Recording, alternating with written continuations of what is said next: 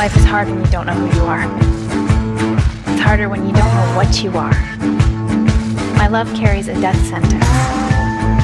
I was lost for years, searching while hiding, only to find that I belong to a world hidden from humans. I won't hide anymore. I will live the life I choose. This is episode 54 of Fatalists, a podcast devoted to the supernatural series Lost Girl and all things sci-fi, supernatural, fantasy, and horror. My name is Dave, and I'm joined on the night before Thanksgiving by Wayne. How you doing? Hey, Dave. What's going on? Ah, well, getting ready for thanks. Do they have Thanksgiving in Canada? I guess we should probably. They do, but that. it's it's earlier. oh, okay.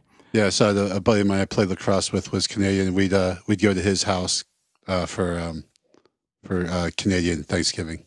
Oh, and, and you know, and who says television's not educational? I mean, I learned from Sleepy Hollow that you know at the first Thanksgiving they weren't eating turkey; they were eating pheasant. Right, that was funny. So, uh, you know, it, it, look it, w- again. I think last time we decided to forego talk about all the shows we were watching, but you know, this past weekend, Doctor Who 50th anniversary. Uh, you know, there were a lot of shows in addition to you know the main episode. So, what'd you think overall? The uh, well, the 50th anniversary episode was awesome. I loved it. I loved you know just everything about it was was fantastic. Um, but you know, like it, this is crazy because like listen to like the Doctor Who podcast. I'm like, it's almost like they're trying to convince me it wasn't very good. You know, I know, I And know. I'm like, really, guys? Like, ah, it just it kills me. Sometimes I think those guys are a little too like snobby about their classic Who. And I think Yeah. it's, it's honestly, here's my take on it: is like they think the new series is like too American. I think, and it really bothers them. yeah. So, Well, I- I mean, I you know, really liked- I liked it. Well, I really like the interaction between uh, David Tennant and Matt Smith, and then when but you John. knew that was going to be awesome. Yeah, you just I- knew I- it was going to be great. And All right, and then John Hurt. You know, again with the, when the three of them were in a scene together, it was even more awesome. Um, and I, I really did like the way they brought Tom Baker into it. You know, there at the end yeah, as the cu- as the curator. Right, and, and it's funny because you know, like on again, you know, rag on the Doctor Who podcast a little bit. They're like, "Well, who's Doctor Who? What is the Tom Baker? Was, he supposed to be like a, another incarnation of the Fourth Doctor?" I'm like, "Like, are you serious?" I'm like, Right. No, it was they gave a role to Tom Baker. Right. So And- Tom and Baker could be in the episode because he's freaking Tom Baker, and then he had some clever lines that you know that had double meanings to him. Obviously, could be just a regular guy saying, and also a doctor saying. it. But uh, obviously, he's not supposed to be another the, the, like the fourth Doctor because the fourth Doctor never got to be old. Right. Right? He regenerated way back when. It's just putting Tom Baker in the episode. Relax. Right. And I had somebody tell me that they were disappointed that Rose didn't appear as Rose. And I really liked what they did with her, you know, as sort of that, uh, you know, almost the voice of the co- uh, of his conscience, sort of. Yeah, I thought it was cool because and and um I like how she did. I thought Billie Piper was was great. Um like the acting job and uh you know clearly kind of like she was very much like the uh you know the episode with the the the doctor's wife or whatever. I can't remember. Yeah. Was that what it's called? Yeah, I think Where so. you know the the TARDIS entered the body of the woman. I think she like a lot of times was kind of like that. You know, she definitely was not uh, Rose Tyler at all, uh, and I thought it was cool I, I, because it would have been problematic to bring Rose Tyler into it because they already did that. They already kind of came up with a a plot device to get her because she wasn't supposed to see the Doctor ever again, right? Because she, was Right. trapped in, a, in another universe and uh, and then she went back to that universe, and somehow for her to get out again, it would be kind of like maybe pushing it a little bit. So it's Yeah. great to see Billie Piper again uh, in you know in a different context. Yeah. Now there were there there was a documentary, a two hour documentary that traced the genesis of Doctor Who uh, through the end of the reign with William Hartnell, and I really liked that a lot. I, I thought that was really well done, and and the actor that they had playing William Hartnell looked exactly like him. Right? Well, it wasn't a documentary. It was it was a docudrama. Yeah, docudrama. Uh, and then there was the one hour special that just kind of traced all the doctors from you know one to eleven, and that was not too bad. So uh, Right. there was a lot out there for Whovians, and, and I certainly enjoyed it all. Yeah, how'd you like that? Uh, the little bit with uh, they had uh, like Pierre Capaldi's eyes, and he said thirteen. Yes, I liked it a lot, and I liked the way they were all lined up in that V. Ah, awesome. All right, so why don't we take a look at some news for this evening?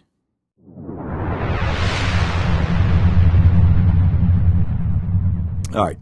It appears that orphan black star Tatiana Maslany is among several actresses rumored to land a major movie gig.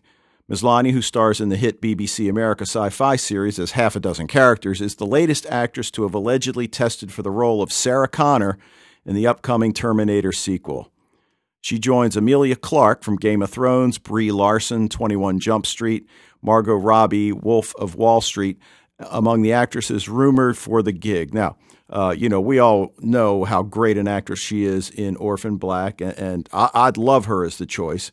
Uh, according to the Hollywood Reporter, the studio wants to cast the female lead before rounding out the rest of the cast. And other major roles include a Tom Hardy esque version of John Connor, John Connor's uh, future or past father, Kyle Reese. And though T5 is still early in development, it sounds like director Alan Taylor, who did Thor The Dark World, and returning star Arnold Schwarzenegger are sharing control to a certain degree. And there's been no definitive word on the plot, though rumor has it, surprise, surprise, time travel will once again be a major factor. And at least part of the action might be set in the 1950s. So, you know, I'm, I'm looking forward to it. T4 was not my favorite, that's for sure, but. And certainly they all pale compared to the series. Yeah, yeah. Well, uh, yeah, the, the first two were, movies were, were really good. Yeah. Um, three was I could live without. Four, I had its moments. Yeah. I mean, three was watchable, but all right. Now, the only other item, and we've already talked about the Doctor a little bit, but following the Doctor Who 50th anniversary special and the revelation that Peter Capaldi would likely be the 13th Doctor, Steven Moffat has decided to discuss the beloved Time Lord's regeneration limit. And, and for Whovians, that's something that, you know, we're almost afraid to address. Uh, speaking at the Doctor Who 50th celebration at London's Excel, the showrunner said that John Hurt's version of the Time Lord does not alter the numbering of the other incarnations. He has no more ever called himself the 11th Doctor than he would call himself Matt Smith. The Doctor doesn't know off the top of his head what number he is. If you worry about such things, and I do, then specifically, uh, I said John Hurt's Doctor doesn't use the title. Matt Smith's Doctor is in his 12th body, but he's the 11th Doctor. However, there is no such character as the 11th Doctor. He's just the Doctor. That's what he calls himself. Are you getting confused yet? Um, yeah, but I think that he you know, purposefully did that. Right? Well, he's not he's not done. The numbering doesn't matter except for those lists that you and I have been making for many years. So I've given you the option of not counting John Hurt numerically. He's the war doctor. Moffat also discussed the regeneration limit of 12 that was established in The Deadly Assassin, a story that featured the fourth doctor played by Tom Baker. He teased Paul McGann turns into John Hurt, so they're not the same incarnation. He used up another regeneration. I expect he'll be in trouble shortly. You can't break rules laid down in the Deadly Assassin. Which would mean that the Doctor would have reached his regeneration limit during the upcoming Christmas special when Matt Smith will turn into Peter Capaldi. However, a story over at the Mirror uh, is saying that Matt Smith apparently confirmed that he was, wait for it, the 13th Doctor. So, it, what what they do say, uh, what Moffat does say, is that the Christmas special will pretty much bring all of this into focus, and that we should have some sort of an answer regarding the regeneration problems. So, anyway, that's it for the news tonight. But what he means by an answer is a plot device that he gets a, a you know a large number of regenerations. Well, you would like to think, and and uh, you, you know you wonder why they even painted themselves into a corner way back then. But Well, they probably never thought that this show was going to go on. It would be you know, in 50 years that they'd be having a special celebrating the show. Like, you know, they probably thought it would just never would last that long. It technically didn't, but it came back, and you know, they Yeah. just probably thought, oh, we limited it to 12. Yeah, but you're, it's a good question. Like, why would you even do that in the first place. Right. Or if you're going to Yeah. do it, give yourself like this, you know. Yeah, we get a thousand regeneration. Right. So, I uh, don't know. So I mean, not having though. I will say this: not having actually seen that episode, I, I can't really comment because it, it could have been very integral to the plot potentially. So I don't know. Listener feedback. Yeah, baby. well, in this week's listener feedback, uh, Sally checked in again, and and I know you were running around like crazy the last couple days, so you you probably didn't see. She also tweeted us, and uh, I guess that was our comment about her not jumping on board the zombie train, and uh, she, you know. She told us no, she doesn't do zombies, but uh, she did leave us a comment about Hale. So let's take a listen. Hi, Dave and Wayne. It's Sally. I just listened to your podcast for uh, episode two and wanted to let you know that I was with you. I didn't buy the Kenzie inhale interaction. I think that um, he had some perfume left on him that uh, he had. Um, that the woman without the mouth had put on him that made him attractive to women. And I think that's why Kenzie jumped his bones. And, you know, I kind of wasn't buying it either. But the main reason I've noticed about Hale is when he gets pushed into doing something by somebody else, like when he got pushed into becoming the acting Ash by Trick, and when Dyson pushed him into telling Kenzie how he felt about her, it just wasn't natural for him.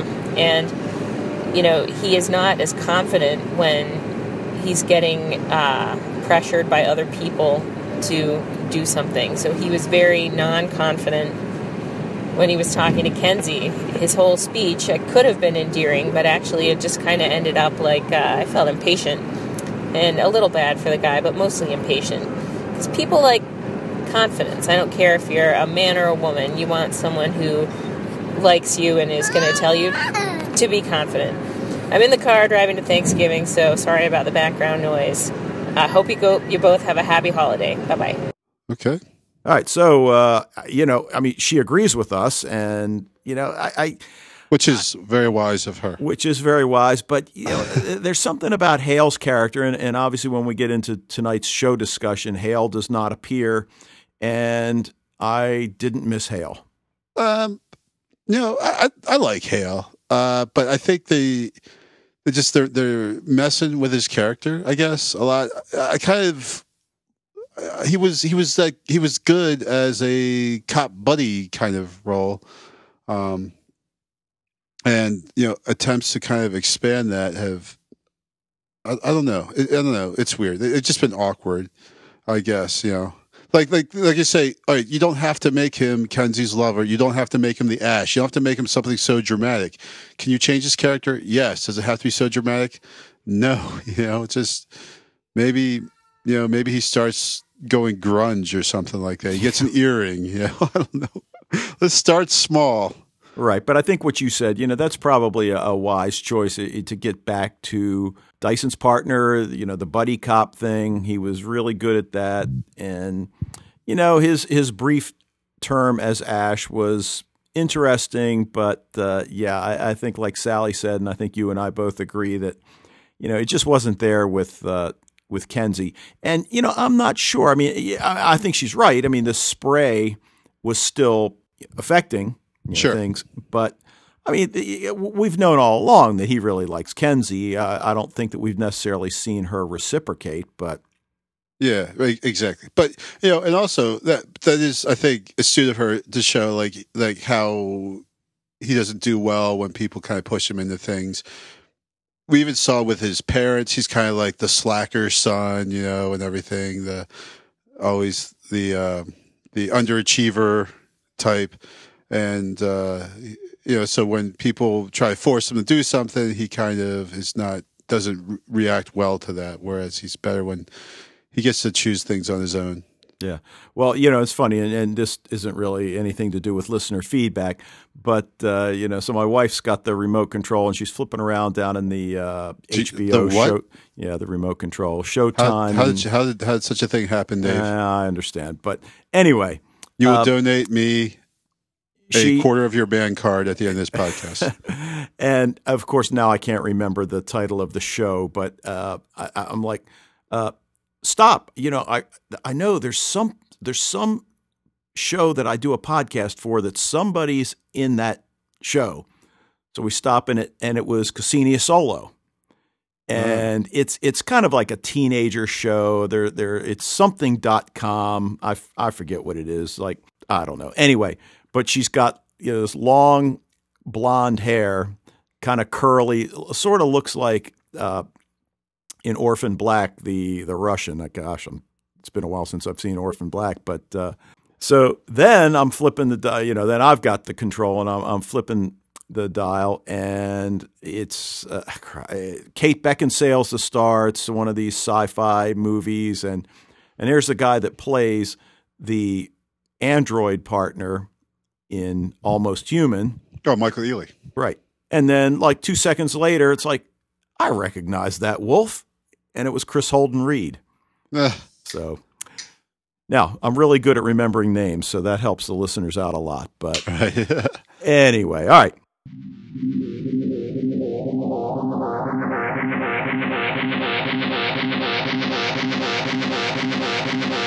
In a departure from the usual, I'm going to handle Project X tonight, and it's going to be brief, but uh, you know, certainly, you know, the- we the Jumbie was part of this episode tonight, the body jumper. And, uh, you know, like I was saying to you before we went on the air, you know, when I just happened to uh, Google Jumbie, and I'm like, fortunately, I, I must have been spelling it correctly because a Wikipedia entry came up, and it was almost pretty much point for point what we saw in tonight's episode that the Jumbie uh, that you can ward off the Jumbie by stringing shoes up because the Jumbie will have to try on every pair.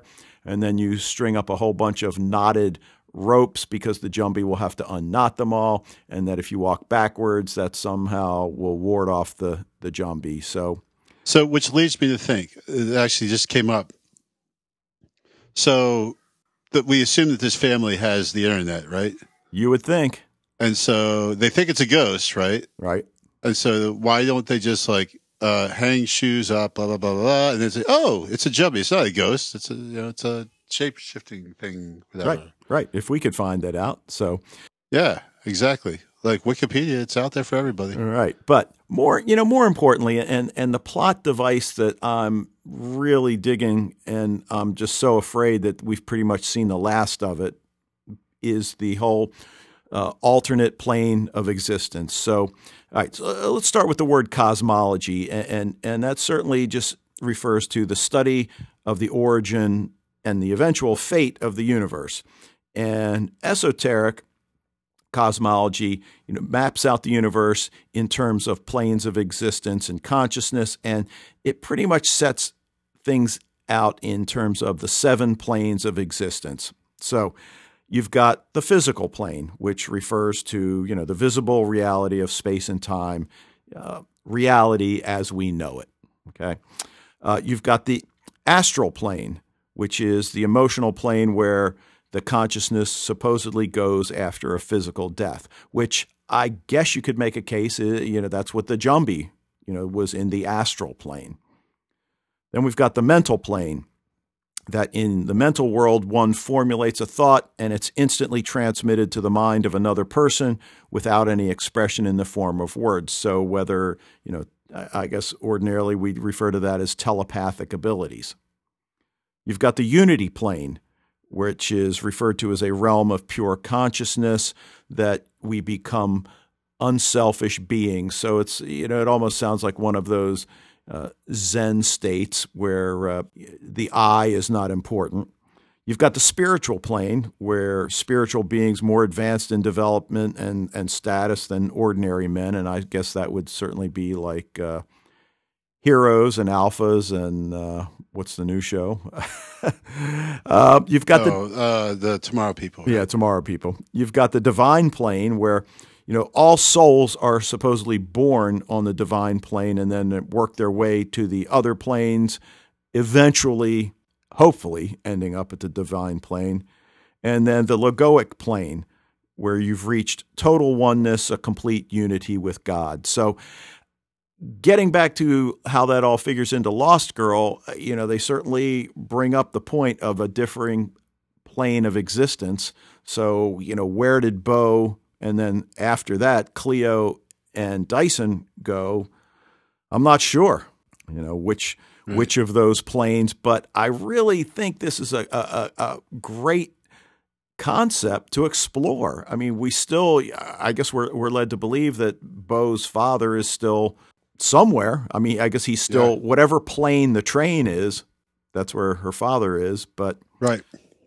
Uh, we, we, yeah, we assume it's, Yeah. it's, you know, like, you know, we also assume that we would actually see your father by this point. So, Right. Now, if you're interested in all of this, I mean, I'm just really scratching the surface here with the seven planes, but, you know, there's tons out there. It's really fascinating, but y- like a lot of this stuff, it really takes pretty much total concentration to understand exactly what they're saying. And we'll, le- we'll leave it at that. So Right. let's get into the, and we did pretty well tonight, 21 minutes getting into the episode. yeah, it's not too bad. Yeah. So uh, season four And episode. that's all the th- times we had to like stop and start again. Yeah. Shh, shh, shh. Don't tell them that. All right. So You, you season. just, you can cut it out later. I'm just. All right. Season four, episode three. Lovers. Period. Space. Apart. Yes. I, I like, I like the, uh, the grammar Yeah. kind of and sound modeling sense. Yeah. Right. That's But- a book I had to read in high school. Yep. But written by Steve Cochran, who we definitely like, and directed by Andy Mikita, who directed a lot of the Stargate SG One episodes. Didn't he play for the Blackhawks? Uh, that was Stan.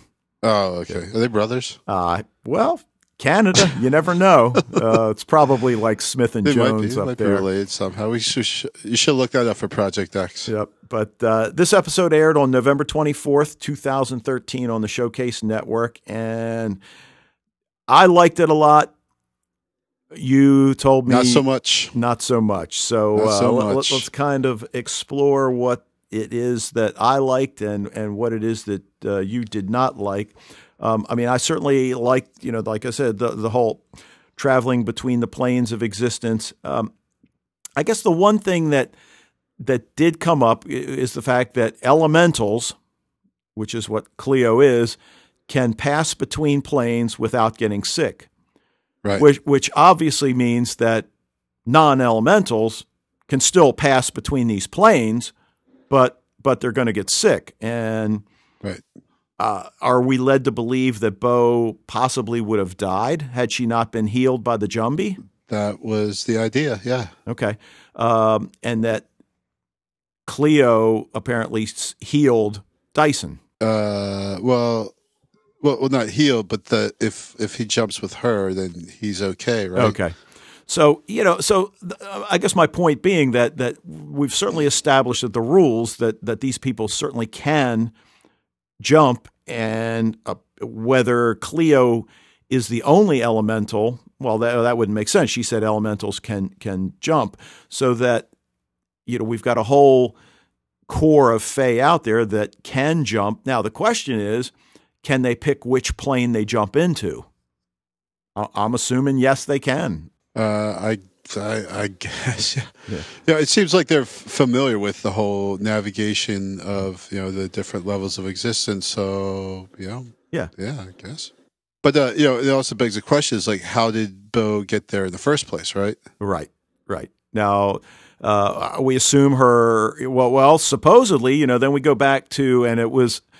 it Uh, was just it was just like the smoke, right? Well, which I guess that maybe that's like how that maybe that's how Daddy rolls. But you well, know, well, we're not sure. I mean, but it was awesome to see Evony back, and I guess we can't Yeah. really call her the Morrigan right now, right. though it seems a foregone conclusion that she will resume her title. But she, what was But you different? know what? I'm always like I'm watch that. I'm like, oh, that's right. She, like I keep thinking it's the Morgan, but oh, she's not the Morgan. Yeah, And I'm like, I don't know if I wanted to be the Morgan because it seems like she'd be a lot better as a ro- even more rogue element than she was before. You know? well, she certainly is looking good. Yeah. as, as not the Morgan. And, I even kind of dug the eye patch. Honestly. Yeah. Oh, I was dude. hoping she'd stick with that. Man, you're not kidding. That was awesome. um, but, but but but but my point was that what are we led to believe that he was her boy toy from five years ago? And uh, you know, she she sent him packing for whatever reason, but he tells her that he was working with Tamsin to get rid of Bo. So, how much of yeah, that is Massimo, right? R- Right. So how much Yeah. of that is true? You know, we're not sure. Yeah, because yeah, because he yeah right. He, he was working with. T- that was a bit of a, a shocker there. yeah.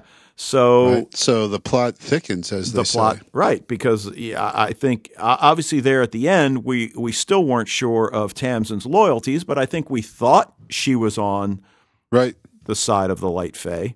Yeah, yeah. We definitely, especially when she was, you know, digging Bo, right? So Right. Now, that still doesn't answer the question how she got on the train.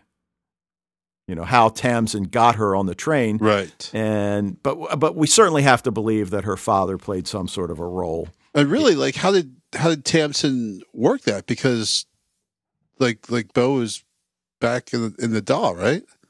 When she the black smoke engulfed her. So was Tamsin's job just to keep like Dyson out of the way or something? I know. It's very confusing. Yeah. Well, hopefully we'll uh, you know get some answers in the coming weeks.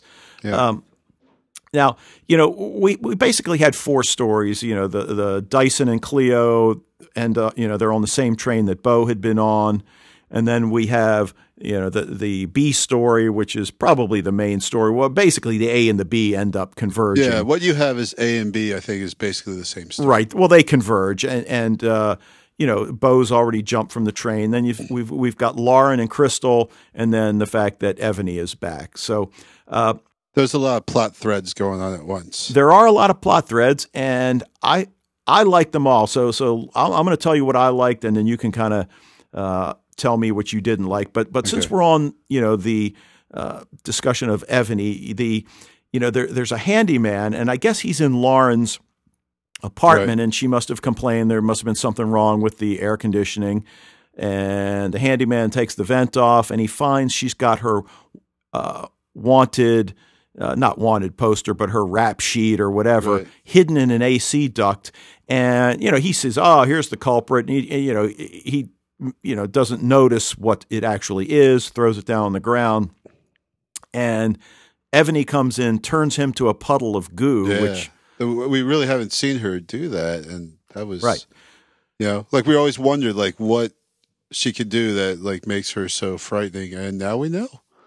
Right. Now, eh, you know, towards the end of the episode, when the, I don't know that he's the owner of the diner, but the short order cook or whatever he is, you know, tells Lauren that, you know, somebody's been calling for Karen and all this. And uh, obviously that gets her, you know, in fleet, uh, flee mode. But we assume that Evony found the papers and that she's the one that's put this in motion, right? I mean, I don't see anything else that makes sense. It well, it it could have been from a number of we don't know because we don't know. Like at the end of the episode, we don't know who grabs her. Okay. Right? We know. I mean, there's there's multiple people out there who would be interested in in getting Lauren. Um, so it could have been Evony. It could have been Yeah. the Wanderer. It could have been uh the Bill Gates dude. What's his name? Oh gosh, the, I'm not sure, the but guy I, I- that, but I mean, that I, Dyson ate. You know, I mean, it's just like there's like, I mean, I mean, well, it couldn't be him per se Right. since Dyson ate him. Right. Well, I mean, I guess I just figured it was Evony because of the you know the time sequence that he throws it down, she kills him. You know, she's there. I mean, it's not like it's a big a big apartment, Right. But uh, and and then how'd she lose her eye? I mean, was that somehow her run in with Vex? I guess. Yeah, we guess. Yeah, that, that had me like thinking, oh, was that? Did, I don't. I don't remember her losing. That's I'm glad to hear you say because I'm like I don't remember her losing her eye. Did I miss where that happened? Now, the, the, the other thing that I thought was pretty, I, I, again, I'm not sure if I liked it or, I mean, I guess I kind of did, is that the writers seem to throw several references in to Anna Silk's pregnancy. And, and one is when Evony is like, you know, one day you just wake up and you're a mother. Right. You know, when we get to Bo's story, there was, uh, you know, she wakes up on the couch and there's this small statue of, I, I believe it's supposed to be Madonna and child. Yep. You know, then the teenage daughter tells her, you know, you look like that girl from health class giving gross birth. you know, I I, I kind of liked it, kind of funny, but uh, right now, um, the guy that comes in, she calls him Druid, right? Well, it's Massimo, dude. Is it? Yeah, Okay. he's a druid. Yeah. Did you not know Um, that? No, I, guess I thought Massimo was Fae. He is.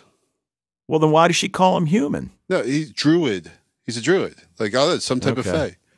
fae. Okay, I must have been mishearing then. Yeah. So, He- uh, Yeah, he, he he's a druid, which means he's kind of like a fae pusher kind of thing, I guess, Okay. from what we've seen so far. Uh, extraordinarily sketchy dude, uh, as we've said before, and now has increased his sketch factor by ten. Okay. Um, but you know, and, and we see him as like yeah, as you described him as kind of like uh, Evony's kind of boy toy there. Um, but yeah, he's just uh, you know, he's still like a really cool, compelling character that I kind of like have mixed feelings about Massimo because like in a way he's a total like jerk and bad guy just all around just just really really bad individual. But like he's just kind of cool though too you know? So it's uh yeah mixed feelings about him yeah, bad shirt though. Didn't wasn't uh, digging the shirt he was wearing, but um, but the one thing she walks away with is that she realizes and she says, you know, in all that time in captivity, I realized that I've been far too nice. yeah yeah Like, man, that's Uh, pretty scary. Yeah, exactly. yeah, yeah. Is that is that an ironic statement there? Is that what we call verbal irony there? But uh, Boy. yeah, because uh, you know probably there's not a lot of people who agree with you there, uh, Evony. But uh, but that's why I'm excited about this because you know you're like you know like okay, you might think I'm sick because I'm excited to see her be like really bad, but I'm just like that's how she's. I think she's the best when she's like bad, bad. You know, so and that's why if she can not become the Morrigan, it gives her more uh, like kind of leeway to be just go out there and you know be like kind of balls to the wall, figuratively. Um, you know, get out there and just be evil and nasty, which is she's Okay. the best when she's evil and nasty. All right. Well, I'm going to put you on the spot real quickly. If you could only have Vex or Evony, who do you pick? Ouch. That's a tough one. That's a tough Yeah, one. you know, I still- mean, I- uh, man, you know, I don't know. I, I, I would have call. said Evony. I, I'm sorry. I would have said Vex up until this episode, but I, I just thought she was so awesome Yeah, in in this episode. exactly, And exactly. Yeah, if you had asked me that last week, I would have said you know Vex in a heartbeat. But you're right, absolutely. After this episode, mm, that's a tough call. yeah, and I haven't been call. real happy with Vex this season as much No, you as I have. You don't like his clothes, man. Like I think the character is still strong, and, and, and again, like for Vex to be back to a bad guy is still that's like the Vex I really like. You know, because like Okay. as the kind of wimpy good guy, mm, not so much. You know, not not nearly as interesting a character. it didn't take up as much time as you know Bo and the uh, family with the zombie, but Lauren and Crystal. I mean, I think we had some major, major development in that storyline. Uh, you think? yeah, um, and yeah, Ali Liebert. Um, yeah, I'm not sure. I I mean, I, I looked her up on IMDb, and she's been in you know a fair number of things. I mean, obviously she's not that old, so she Right. can't have been She looks too many things. crazy familiar though. I, I really like her character, and, and I'm I'm guessing that she's going to be around for a while. And you know, the, the whole story she tells Lauren about, or rather Amber, about how she got to this place. You know, the, again, are they dropping these lines, or am I just reading too much into it? How did you get here? You know, well, where? You know, this this plane of existence. I know how I got here. So you know, I- I'm I'm wondering are are we going to see more of that? But with Lauren and Crystal, you know, she goes into that whole little thing about sometimes big dreams will swallow you whole, Right. and you know, so I don't know if she's referring to Lauren. I mean, I, you know, I, I guess we, you know, what are Lauren's big dreams? You know, does she want to stay with the Fae community, or does she want to strike out on her own? I mean, has she had enough of, you know, servitude? Uh, yeah. Well, well, I, I, we just we know that she's like super capable. Like, I mean, she's like like really smart and just like overall is like probably has a job that's beneath her as this kind of Fae lackey, right? And Okay. so, like, maybe her big dreams were like to be like, you know, pretty much anything, but you know, you know, someone like you know having to be subservient to other people, like maybe someone who is in charge of other people or something. You know? Right, right. But her her kind of role was it was sort of odd in that yes, she was under the control of the Ash, but you look at the work she did. I mean, she really was in charge of keeping the Fae in good health, and and you know we saw you know I Yeah, but, but would you consider that like a big dream, though? You know, maybe not so Well- much. I don't think. well from a science standpoint, Eh, well, okay, maybe, maybe Nah, not. Just you know, who knows, right? Who knows? All right, well, But yeah, the, but yeah, I I'd say I'm justified because I said last week that you know, like Crystal, I thought was a little you know dodgy, and and she turned out to be super dodgy, right? Well, see, I don't know. And and you look at all right, look, obviously Lauren's on a break from Bo. And we already have had that interchange between Bo and Lauren about, you know, Bo's lack of formal education as compared to Lauren and and you know, obviously they were both kind of hurt and trying to sting each other and all of that. But, you know, I, I mean that really is there and it's not necessarily going to go away. So you sort of see the same thing with Crystal, but I don't know. There was just a different dynamic with Crystal, and clearly she was attracted, and and you know. So why is Lauren kind of uh, just you know standoffish there for a while? Is it just that you know, hey, I just got out of a relationship and I'm not ready to jump in? I mean, just as simple as that. Well, no, I don't think because uh, it, it's still a question of did did they get out of the relationship? Like I know they were on a break, right? But it was clear for for both of them that you know neither of them really emotionally detached from the other one. Okay. Here's a big reason why I didn't like this this episode. okay. And it might surprise you, but I'm going to kind of speak in defense of the relationship of Bo and Lauren. So I just found this episode just so scattershot, right?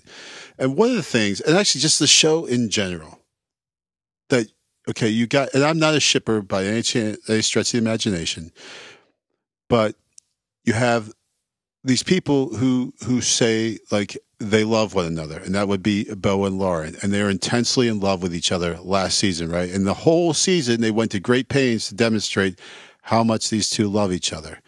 So what happens? Bo gets put into a different plane of existence, and now all of a sudden she's with Dyson, and she doesn't even ask about Lauren. Really, she doesn't even like like wouldn't shouldn't one of her first things she say is. Where's Lauren? I need to see Lauren. You know, I need to see the person I am madly in love with. Does she say that? Does she even? well, I think that? she does mention her But I mean, but she doesn't. once. She there, there, there's no like you would think that that would be like the first order of business, right? Right. Dyson, take me to Lauren. Like, so you get put on a different plane of existence. You come back to Earth. Who's the first person you're going to like want to see? Yeah. You need to say Yeah. your wife at this point, Yeah. right? Yeah. My wife. Yeah. Like I would want to see my wife, right? That's like the the very first person I want to see is going to be my wife, right? That's number one. Okay. Uh, and and Bo like is barely even thinking about Laura. I, I just I find that I, that's really problematic for me. You know, Well, see, for me, it's not. I mean, it goes back to an, you know, and again, I don't know whether it was season two or season three. They start to blur together now, but I mean, that was always my point with their relationship in the first place. That that it was just I felt doomed to fail because of who Bo is.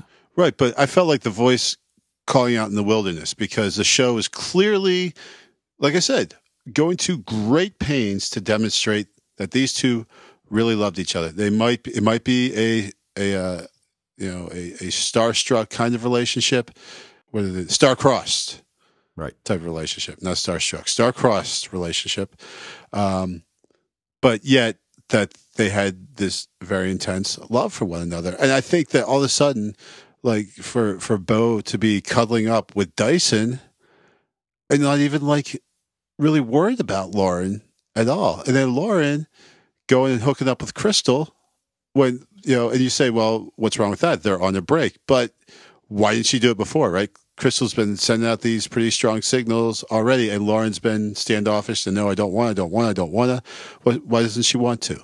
Well, she doesn't want to because she loves Bo, right? But then, so just a couple beers and she's in in the sack with her. Like, Well, well, but I think she knew going there. I mean, you, you know, you, she took a six pack of beer Right, and pizza. I think she knew that sure, was going to right? happen. Well, I I absolutely agree, right? So, but I mean, the uh, people in defense of that would say, well, she was drunk. Well, you know what? The I was drunk when I had sex with her excuse doesn't really wash.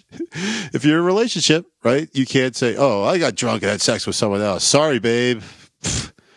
Yeah. You know, what, what are you gonna do? Ah, yeah, just so happened. Just happened. No, no, it doesn't work. So, like, I just the, the show is just inconsistent. Is all I'm saying. You know, and, and I, it's it seems like to me this episode just didn't have a bearing. It was just all over the place. You know. And, and that's sort of been season four to this point. Sure. Um, sure. Agreed. Now, now, you know, we, we we learn a little bit of backstory of Lauren, although it's kind of one of those things. Now that I've heard it, I can't unhear it. But that apparently she wore a wedding dress and combat boots throughout her freshman year at college. yeah. Okay, okay, I guess. Uh, make a statement. Uh, nice outfit Crystal was wearing when uh, Lauren shows up Yes. at her place. Well, she was getting ready for bed. In her defense. Yeah, she wa- she was. Um, and then while they finally get into it, did you notice the song playing over top? Oh, I did. What I was? want I want you to want me. oh yeah. Yeah. Nice. Now, uh, n- not the. I don't think that was the cheap tricks, right? It, it was no. They couldn't. They That would have been that would have been awesome, though. All right. Well, the last thing we see, and and I guess I think you even alluded to this a few minutes ago. We're we're still not sure of what Crystal's motives are, and I'm kind of buying into Team Crystal here, and, and I'm thinking like she really does like Lauren. Does you know the whole thing? Uh, you know, like of mice and men, you know, we're going to buy a farm and we're going to go and you know raise raised rabbits. Yeah. raise rabbits. Yeah. She's got the little picture of the farm there and everything. J- just just be careful with that mouse in your pocket and Yeah.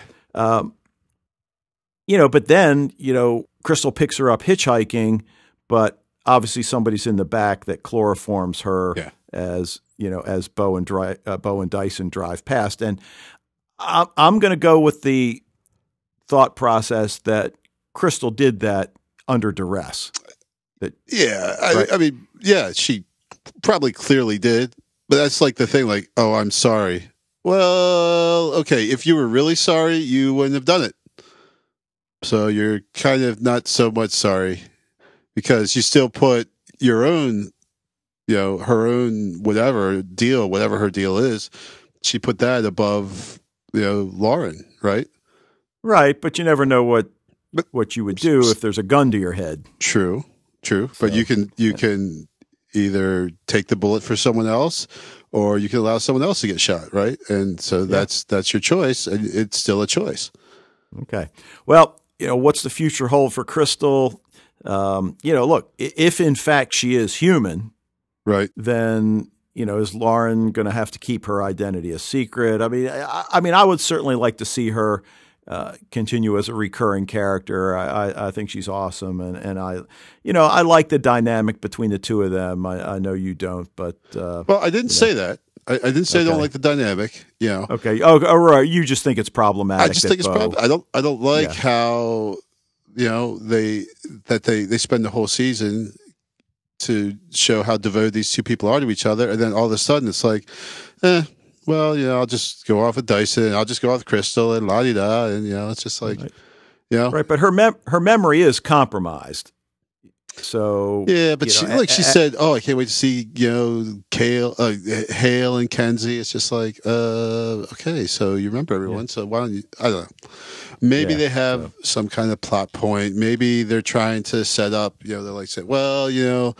The uh, the Bo and Lauren relationship maybe wasn't you know getting the good feedback from the fan base that we thought it was, so we're going to try and you know we'll, we'll give Lauren someone else to like, and then we'll put you know Bo back with Dyson, and yeah, I just I don't know. well, um, I, I know what you're saying, and let me get back to the train for a second. That okay, you know, Cleo and Dyson, you know, the beginning of the episode, they're on the train, and and I, you know, it's like every time they say Bo's name, the train wobbles back Yeah. and forth. See, see yeah, I, I'm, I'm with you on that one. See, that's that's what got me. Like right away, I'm like, really? Yeah. But the, the you know they find the maid and she tells them that he's going to be angry when he finds she's gone. So he, uh, the wanderer, which we assume is her father. Yeah, we we assume, but uh, you know, you know what happens when you assume, Dave. Well, I understand, and and I guess my thing is okay. He's going to be angry when he's well. If geez, if he's that powerful, how come he wasn't keeping a better eye on what's going on on his train? Yeah, exactly, exactly. Right. If he's such a like a if he's so cool and with it, then how can Bo just like like you know just you know do the little you know succubus thing on the maid and just jump off the train and and and that works. All right. Now, speaking of succubus things, okay, this isn't technically it's a bad bad pun here. When Cleo takes Dyson to her, you know, her source of information, um, to get the information, he gets to lick Dyson's toes. Ugh. Yeah, that was we shall never we shall never speak of this again. That was funny. yeah, that was a good line. At that point, So- I thought it was going to be a good episode. All right. Now, um, yeah, yeah. All right. So anyway, so so Bo wanders in. You know, getting back to the main story where Bo uh, encounters this family, mother, father, teenage daughter, and, and they're staying at this rundown English country-looking house that. Um, you know, and at first, I guess we figure they're on vacation, but it turns out to be a little bit more than that. Um, uh, the the teenage daughter looked eerily like Megan Fox, but for a while there, I kept having to Okay, you know, I'll, I'll take your word for it. I'm not. I'm not, sure. I agree with you there. Not a Megan Fox fan. Wow. no, no. I, I thought Megan Fox is, is fine. I just don't think she looked that much like her. But you know, All right. So anyway, so we find out that apparently they're haunted by a ghost, and you know, we we go through Bo getting brained with a frying pan, Yeah. which was you know moderately funny, and uh, you, yeah, Yeah, and, and we and we learn early on that it's it's not a ghost, but it's a jumbie, and Bo obviously figures that out. And you know the whole idea that the same day uh, every year the family goes here, and you know one thing I'm going to have to put this on the on the website. You know when I post the you know this recording in one of the newspaper articles the one dated uh, June second, eighteen seventy five. You know when when the teenage daughter Julia shows Bo the scrapbook. right. That you know all of these you know. Yeah, I can't believe you got that. Like, did you did you did you pause it? and You got all that from there? Yeah, yeah. So I froze Yeah. that, and you know the first paragraph it's just like a normal, you know, so and so died. Here's how they died, and then it's just. I must explain to you how all this mistaken idea of denouncing pleasure and praising pain was born, and I will give you a complete account of this system and expound the actual teachings of the great explorer of the truth, the master builder of human happiness.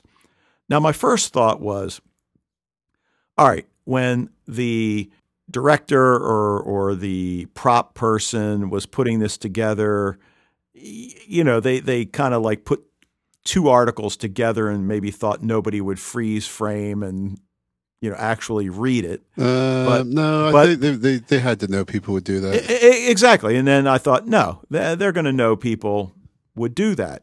So what does it mean? I I don't know, but I'm, I'm going to throw it out there, and maybe you know some listeners have some thoughts on that. So I'll put that out word for word on the on the website, and maybe somebody can come up with some sort of a some sort of a meaning. I'll just say that. that is enigmatic. That is classic enigmatic. Yes. Now, uh, some great lines. You know, Bo finds out what's going on, and she says, you know, dealing with weird shit is kind of what I do. Yeah, that was a good one. I'll give you that. Yeah. Uh, getting into the planes of existence again. Well, you know, we find that the zombie was actually uh, an elemental who was. I, I'm not sure. Were they married already? No, that that was the whole problem, right? Okay, they were. They were going to be. ma- Yes. well, I thought the problem was they weren't buried together. Well, that But- was part of the problem, but they also Okay. had were not yet married. So that's when Bo and Dyson kind of recreated the uh, the the wedding ceremony. Okay, And so Dyson, so of course, got said you or me rather than Noah or something like that. It's just like, right. ugh. Now Noah is human, correct? yes, Okay, so you know, again, we, we, and we've we've seen this a number of times, and you know, once he sees what she is, he he loves her just the same, and you know, you got this this you know really beautiful, pure relationship, and that's what this is all about. That you know, this elemental uh, is now a Jumbie, and you know then we get back to our planes of existence, and there's certainly you know when you look at the seven planes, there, there's certainly one that uh, that that talks about the afterlife after death. So you know perhaps we figure that into the equation, but once Bo figures out what the problem is, and then like you just said, they gather the bones and they bury them together, and is it Dyson that finds the rings? Yeah, yeah. Because like at first I was like, "Dude, what are you doing?" Because I thought like, you know, he was like Right. holding on to something. Like, you better. I've I've watched Supernatural enough to know that you better bury every part of the corpse or burn. You know, as as often is in Supernatural, burn every single part because you leave one little bit of the corpse untaken care of, then the spirit can still kind of get you. Yeah. yeah. So I was very So- concerned that he was like holding on to something he shouldn't be, but it turns out it's just their rings that uh, do this whole wedding thing. And th- I don't think they threw them back, but then they weren't wearing. Like if they had been wearing them at the end, I think I might have actually puked, but they weren't, so I didn't. so does that mean Bo and Dyson are married? Well, that's what she's like. Are we? I'm like, oh God, like here we go again with all this. You know, it's just like I don't know. Like I said, I I I, I went off on my diatribe before, and so uh, you know, I'll, Well, I'll well, just stick with you- what I said. I was just, you know, this again, just like it was just bothersome to me that all of a sudden now she's all like Dyson, Dyson into Dyson. You know, like out of nowhere, Well, and just Well, ugh. look, I mean, uh, of of our little uh, podcasting team, obviously, I'm the one that that prefers the the shipping angle. But you know, even I, I think that's one of the the problems that that we're encountering is uh, too many that's what they're too many. And people are like this person one day and this person the next. And then I love Nate and I love Hale and I love Lauren. I love Dyson. I love, I love Bo. I love Nadia, Nadia, whatever. You know, just. Yeah. Yeah. Which is exhausting. why. Oh, well, right. And, and which is why I really hope they do something to explore this alternate plane thing, and and you know, well, we'll we'll see. Now, the other thing that I noticed that that when um, the Jumbie finally leaves the body, that Dyson and Bo can see the aura or whatever it is. Cleo can't. Right. Yeah, I, I, I personally just kind of chalked it up to as they were the ones kind of, um, you know, the vessels, I guess we could call it, through which this union could be achieved. That they, they were, Mhm. that was why they were able to see, and not Cleo. So, Okay. I, you know, I don't know though. There are other, but you know, did you notice like Cleo now, like no cigarette at all ever behind her ear? Oh, okay. Yeah. Yeah, you you pointed that out last week, Yeah. right? Yeah. So maybe they heard me. No, obviously. uh, but yeah, I just thought it was funny that that they had maybe they they went back and watched it, you know, and then were just like, "Hey, you know, like that cigarette just keeps appearing and reappearing. Like, how about next episode we just like not have her with a cigarette behind her ear? That way, we don't have to worry about what scenes it's behind and what scenes it's not. You know, and try to keep the continuity going. neither Bo nor Dyson really have any memories, any concrete memories of being on the train. Right. Yeah. Yeah. So I'm wondering. I See, I, I guess I'm again. I know I'm I'm like fixated on this alternate plane thing. A little bit. Yeah.